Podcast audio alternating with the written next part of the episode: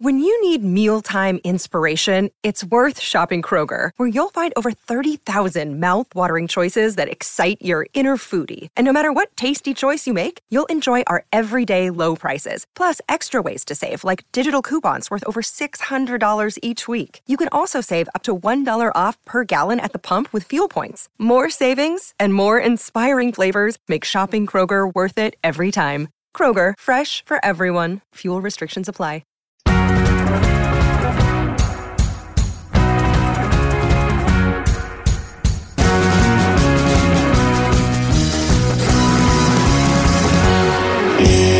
So let's talk about this, because um, you do have your uh, Polish background. So you, you grew up in Poland, and then you came over to L A, I guess, for the music and the acting. Is that correct? Yeah, it's correct. I mean, it, yeah, it, it sounds fast when you say it like this, because there were so many steps between Poznań, my hometown, and L A.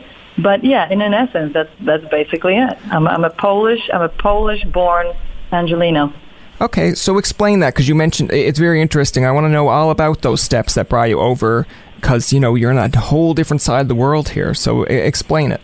Yeah, that's right. I mean, you know, just to make it, just to make it palatably short, you know, I grew up in Poland of the um, eighties, basically, which was the end of the kind of communist Russian regime. So it was all socialist country still, kind of, you know, gray, and uh, it wasn't exactly... Um, full of exciting career opportunities at that point. I mean, when I say it was great, it was kind of grim when it came to just what you could get to do in life and how colorful it was going to be from that standpoint at that time. But it was actually kind of a great place to grow up. So, you know, when you don't have much, materially speaking, you can turn to intellectual and kind of fun, stimulating things. So it was, in Poland those days, it was all about three things. It was family, church, and culture. So it was incredibly stimulating. We grew up on theater, on opera, on movies. There was this huge, amazing network of film clubs in Poland. They were actually called discussion film clubs. And what it was is because you couldn't, uh, on popular screens, get most of the movies that were being shown in the world because of, you know, the system screening everything and cutting everything out, basically.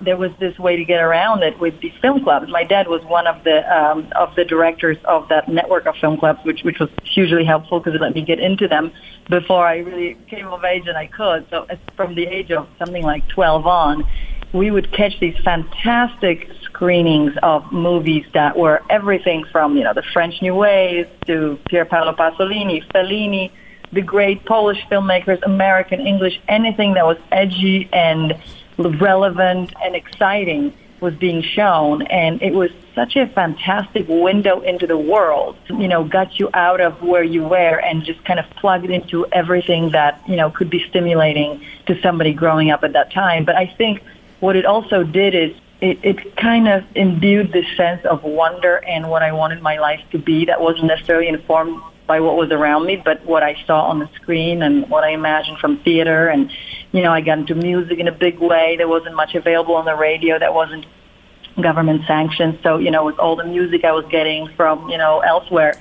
And it just kind of made me want to live life out loud as a huge adventure that was governed by creativity and things I wanted to do and not was told to do. You know, I'm kind of, I have this um, inborn disdain for authority and rules, and I just wanted to, yeah, do my own thing. And that propelled me to go, you know, at the age of like seventeen, I was like, what am I going to do with myself? I really want to just be out there in the world. And at the time, you couldn't even travel. Yeah, I, I read somewhere in a paper, my mom, we were flipping through the newspaper, and it said, you know, there's a beauty contest somewhere in town. Uh, and there was going to be a French uh, modeling scout present, and one of the uh, you know awards, the contest was to, you know, go away to Paris or whatever. And I had no interest in fashion or modeling whatsoever. And, you know, I was like a seventeen-year-old rebel who was into intellectual things and and uh, alternative cinema. But I was like, ah, trip to Paris sounds kind of good. It would, you know, it would be kind of fun. And, you know, the rest is kind of history. I mean, I, I won the contest, and, like, over, like, a period of two weeks, I was transported to Paris, where I was faced with a whole other reality. And it was an incredibly fast way to grow up, but also, you know, hugely productive, a huge eye-opener, and it taught me very early on to take care of myself and um, you know, pursue what's important, but also just kind of get yourself out there and, and learn how to live. Absolutely. Okay, so at seventeen, you won this beauty contest, and it, it brought you to Paris. So draw me the connection then from Paris to making it into the L A, into the States. First phase of it was just a giant shocker because it was, we're talking Paris, the the late eighties, so the apogee of, like, you know, this was uh, disco days and, you know, and drugs and rock and roll and whatever. It was for a totally sheltered girl from Poznań who was, you know, raised with just family around and all that.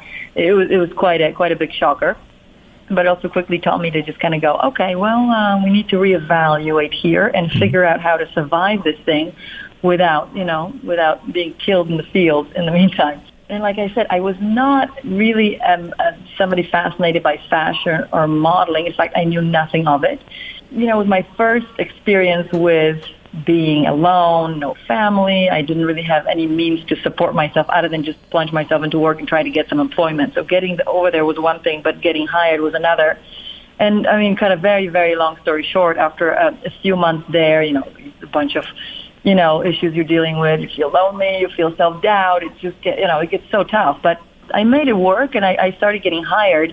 My first big break was Claude Montana, who at the time was the biggest Paris designer. He won year after year, you know, number one uh, couture designer in, in, in France.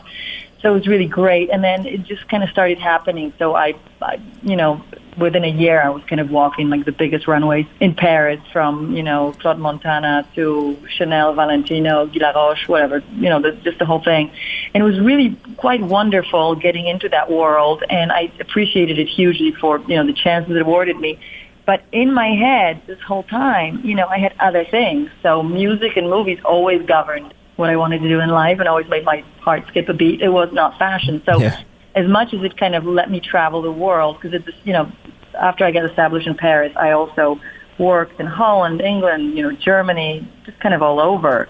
I was like, I'm ready for the next step. After about, I don't know, three, four years, I was like, this, this, you know, I sh- it should be something else out there. And, and, um, I got hired on a job out of New York. Uh, it was a it was a big commercial, beer commercial, uh, that shot in Dallas. So actually, Dallas, Texas, was the first place where I touched down in the States, and it was kind of like my first step getting closer to where I wanted to be. Because for some reason in my head, I had that L A would be the place for me. It would feel like home. I don't know mm. why. It just was, you know, something by osmosis and all those hours spent in the dark movie theater, I guess.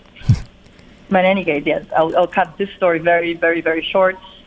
Dallas, New York, worked there for, you know, year, two, three, did all those runways and commercials and prints, you know, Donna Karan, Jill Sander, did Oscar de la Renta in New York a lot, Calvin Klein, all that. And then um, I finally started getting hired for a bunch of, um, I think I went with Oscar de la Renta for the first time to L A to do a fashion show for him or something like that.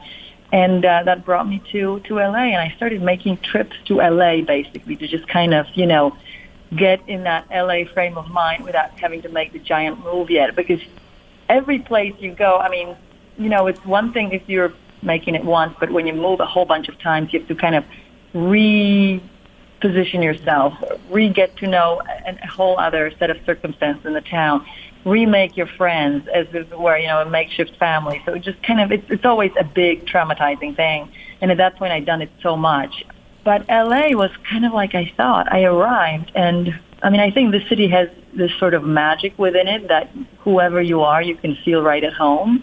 It's, you know, those those sunny hills beckon, and and uh, wherever you are, you're only about thirty minutes at most from the beach. And I got there and I was like, okay, this feels like home. My my tired soul can, can you know, rest. So yeah, L A is it. No, no, I agree. I, I like how you kind of transitioned it. You gave us the whole story of that. So it's basically like fashion kind of got your foot in the door per se, but it also led you exactly. to, you know, getting into your acting and your music. But you always had that passion. It was just that this was your kind of path to get there. Um, yeah, I always had the passion. I mean, for acting, you know, I started um, back in theater, which is very strenuous. And in Poland, in Poland, we take our theater very seriously. So I would take classes. I would do amateur theater. I would fill in if anybody ever needed a young performer at, you know, big theaters. And in Poland, I, you know, all the Grotowski method, Stanisławski, Uta Hagen, we studied it all. We did it all. So it was really deep within me, but I hadn't exercised it through all the years that I did modeling, you know, so I was dying to do it when I finally got to um, to L A. You've done quite well. I'm just looking at a few of the things here, just scrolling through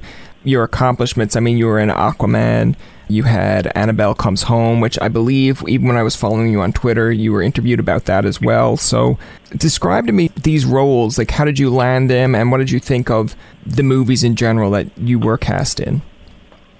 Well, I mean, I will say this. I don't just do acting. I do a whole plethora of things that basically feeds my soul and keeps me excited and interested. So, I mean, acting, as you know or may not know, it is a, a really tough, you know, piece of bread, as they say in Poland, because um, it is a lot of work that you do before and after you get a part, if you're lucky enough to actually get a part.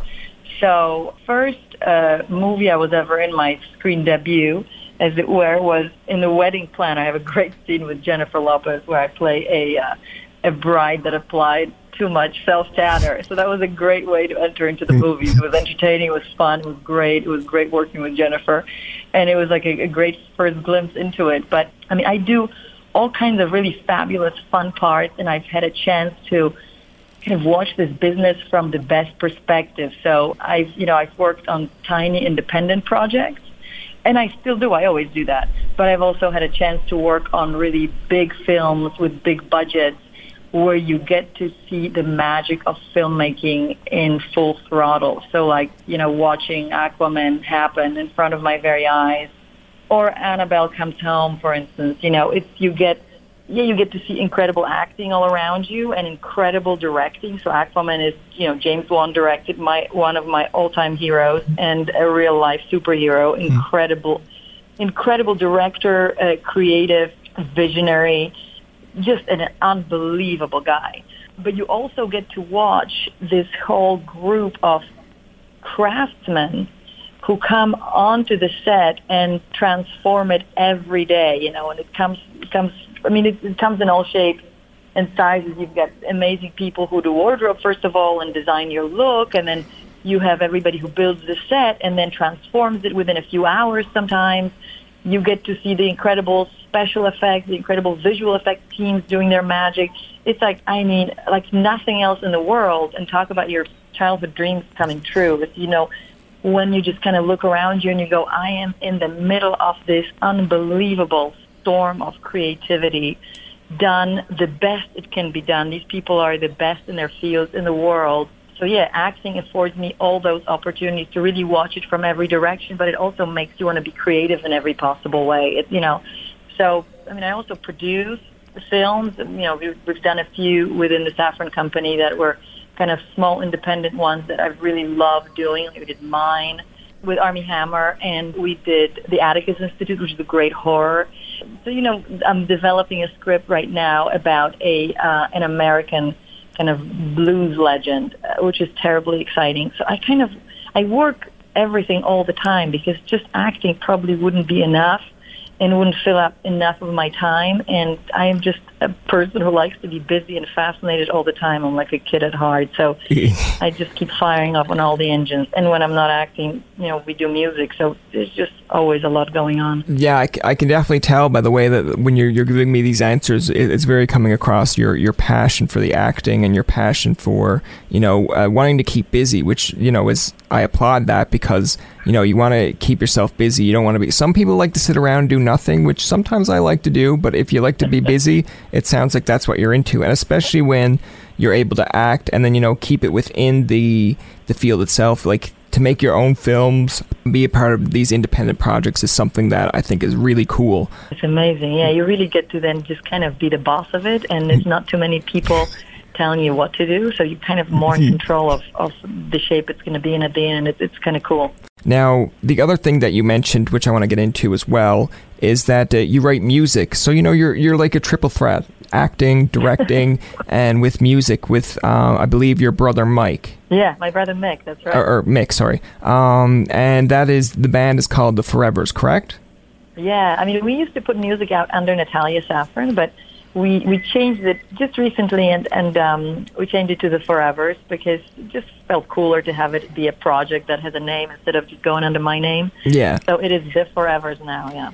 No, no, no, I agree, because li- like where I, I kind of make the joke of it with, I'm a big fan of country music. So yeah. Like there's the Eli Young band, there's James Barker's band, and I'm like, I'm like, okay, there's like four of you though. Like, so I get it that I know, you named it, it after. Like, I, I agree. I'm with you on that. I yeah. kind of like when it feels like a collective that's pitching in together, you know, the Pearl Jam. Come on, let's go. Exactly, exactly. So like, that's why I can't really, I, I can't really throw too much shade, because here I am hosting a podcast called Tobin Tonight. Wow! Right, so God, I mean, you're you, you're you're the guy behind the mic. So it, that's, we'll catch you some, we'll catch you some slack. Thank you, thank you. So I wanted to talk about this because I thought this was really really cool. Is that the song "All I Feel Is You" was? It's actually this. You're the second Polish artist to have a Billboard charting hit. Like, do you know that, or is that something that you kind of praise? You know what? I didn't know this until somebody just told me pretty recently, and I was quite excited about that. That sounds great.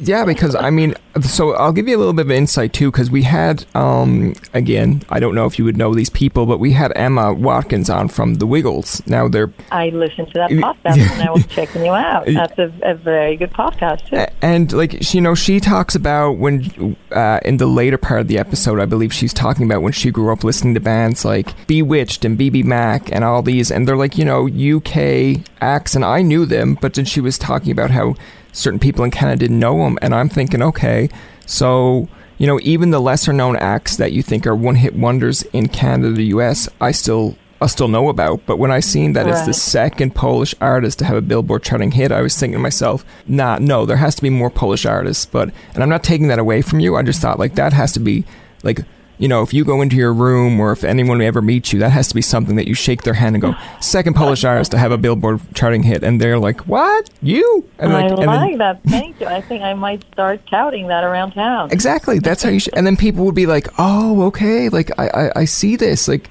you know, then they'll, they'll go home, Google you, find out a lot more. And then you'll be, oh, you'll be you know getting That's interviews. Cool. You'll be getting interviews with Rick D and Jimmy Fallon. You've got something there. I like the way you think. I've got to wrap my head around it. I just kind of let it go, and I never thought about it again. Well, that, uh, that's how I... So like, thanks for making me think about it. Absolutely, because that's how I would think about it. Like, if I was a podcast, and they said that I was the second most downloaded podcast in Canada, I'm not going out on the streets going, hi, I'm Tobin from Tobin Tonight. They'll be like, "Who? Who's that?" Now, if I said second most downloaded Canadian podcast, it, you know, give it time. They might say, oh... I don't know who you are, but I'm going to check it out now and find out more uh, yeah, information. Yeah, but that sounds good. Yeah, exactly, right. exactly. Well, so, you, you, by the way, you've got a nice Twitter feed. When I was, when I was, you know, reading about you, I went on your Twitter and I was like, that's very nice. Particularly your repost of the Chris Hayes, you know, clip. I was like, okay, this this guy's my people. Let's do it. Yeah, for sure. Like I, I, you know, that's the one thing I find about Twitter too. You got to be careful. So I, I kind of try to keep the podcast away from that stuff, but on my own personal mm. one, I feel like.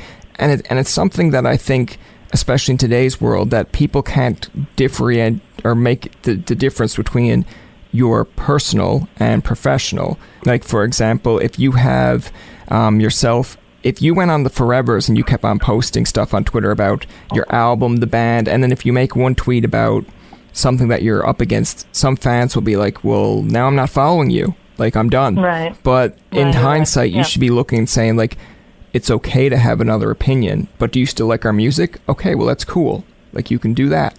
You're going to be purposeful about what you put out there. But I guess, you know, those are the trappings of the modern age and uh, social media and such. But it gives us this great avenue in which to reach people. So it's all right, right? When you're talking about music and writing it with your brother and, of course, like I mentioned, the second Polish artist to have a Billboard charting hit, explain all that to me. Like, how did, how did that all come to be? Music was... first in my heart. That was always a thing. So I remember being thirteen specifically um, in Poland in some big crowded room, and across the room I spotted a T V, and it had Bruce Springsteen doing um, Born in the U S A uh, you know, on it. It was like a clip from his concert or whatever, and I've never heard of him. I've never seen him before. It just stopped me in my tracks cold. I was like, what is this person? What is he doing? Wow, what delivery. And, you know, I started pursuing his music and, and finding out more about who he was, what it was, you know, read the lyrics to Born in the U S A, and I was like, what, this guy is a poet. He's unbelievable. And I wanted to just to feel this, this kind of passion and, you know, this conviction. And it got me in the music in a big way that I don't know I would have gotten otherwise. So I definitely have Bruce to credit for, well, a lot of things. But but my love of music, I think he was the first one to just kind of get me completely shocked into it. There was always music in my house, but it was more classical music. You know, it was quite different. And like I said, on the Polish radio, and it, it, there was no availability of really cool, good music out there. It was just kind of, you know, Polish pop, which some of it was great, but music that came from the world, it was not much. So got me listening, really got me into it. And it was my passion. It was what got me through the days when I wasn't in the movie theater watching those crazy great movies. I was listening to the music, and it was everything to me. You know, but to take from that, to go from that to making music, there's a long way, and some people never make it. So, I mean, I think I just, it's, I have Mick to credit for that giant leap, because I was making up songs in my head, and I was singing always and all that kind of stuff. And, you know, I studied opera singing, so I've done that for a while, and it was always somehow in my life. But it wasn't ever a plan of, well, I'm going to make music for a living. It just honestly never occurred to me that something you love so much could be the thing you would do as a profession, as a job. So it wasn't until I was, Nick was working with somebody in Poland with, with like a great guitar legend, and that I loved, and he happened to work with this guy, and he was like, hey, we should rec- put some songs down and record it, you know, with this guy, because, you know, we've always loved him, and he's got such an incredible way of playing guitar. So we recorded a couple of songs. It was kind of going slowly, and, you know, it was nice, but whatever. And then it wasn't until we sat down together with Mick and started working on one of those songs we were supposed to do or whatever. And it turned out that when it came to my singing, his playing, and us brainstorming a melody together, there was nothing more natural in the world, and it just came pouring out of us. And that's how it became a career path, basically. Nick was like, we should be doing this. You should be doing this. And I was like, really? One can? One can really do this for a living? Have this much fun? Is that legal? You know, we started doing without a bigger plan. We just kind of were putting songs together. And then it was Nick's wild idea to put um, to open up a profile on this crowdfunding site called Siliband, which became big, particularly in Europe, way before GoFundMe or whatever. It was it was the big one. And I was skeptical because I thought, well, opening a profile with a bunch of, you know, strangers from around the world, you know, what, what's that going to accomplish? But I was really wrong. We got all these incredible people to listen to our music, and just fans, just people from around the world, a lot of them from Europe, going, we love your music. We want to put in ten dollars, one hundred dollars, five hundred dollars, whatever it was, into the fund. And that's, you know, what Siliband did, it crowdfunded to get your first album made so that we can get our hands on it. We believe. And it was an incredible jolt of confidence for us, and also to have this daily fan feedback from people who would check in on your profile, hear the new songs you were putting up, and then pitch in what they wanted to pledge for this album. And uh, from we rose to number one among over ten thousand artists in record time. And within just a few weeks, I mean, it was something like, I don't know, a couple of months, three months, whatever, we gathered the, the funds to record our first album. It was fifty K, so it was no small peanuts, and it was just amazing. And we were able to go in a studio and just really, you know, work with people we wanted to and put this album together called High Noon.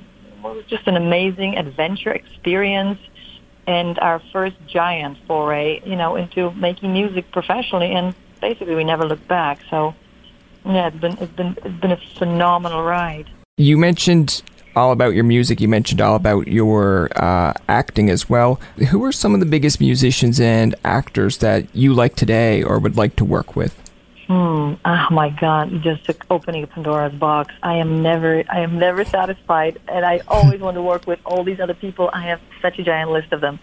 I mean, I grew up adoring Bruce Springsteen, like I mentioned, and Seattle grunge was my thing. So, Eddie Vedder, Bruce Springsteen, Willie Nelson are my all-time heroes. Uh, to do anything with them would be just a dream beyond dreams, right?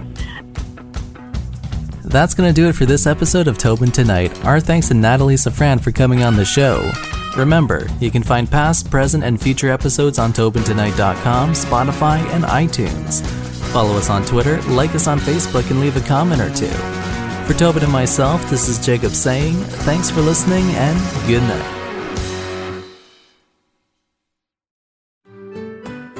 I'm Andrea Askowitz. And I'm Allison Langer. And we are the hosts of Writing Class Radio, a podcast, but we are so much more. We have writing classes. So if you are looking for live online classes where you can join a community, write to a prompt, get feedback, and get better, check out all our classes at writing class radio dot com. And listen to our podcast wherever you get your podcasts and at writing class radio dot com.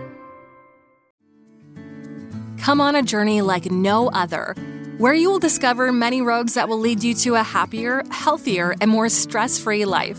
And the beauty is, you don't need any vacation time for this adventure. The journey will come to you. Join Avery Rich on your very own journey into yoga.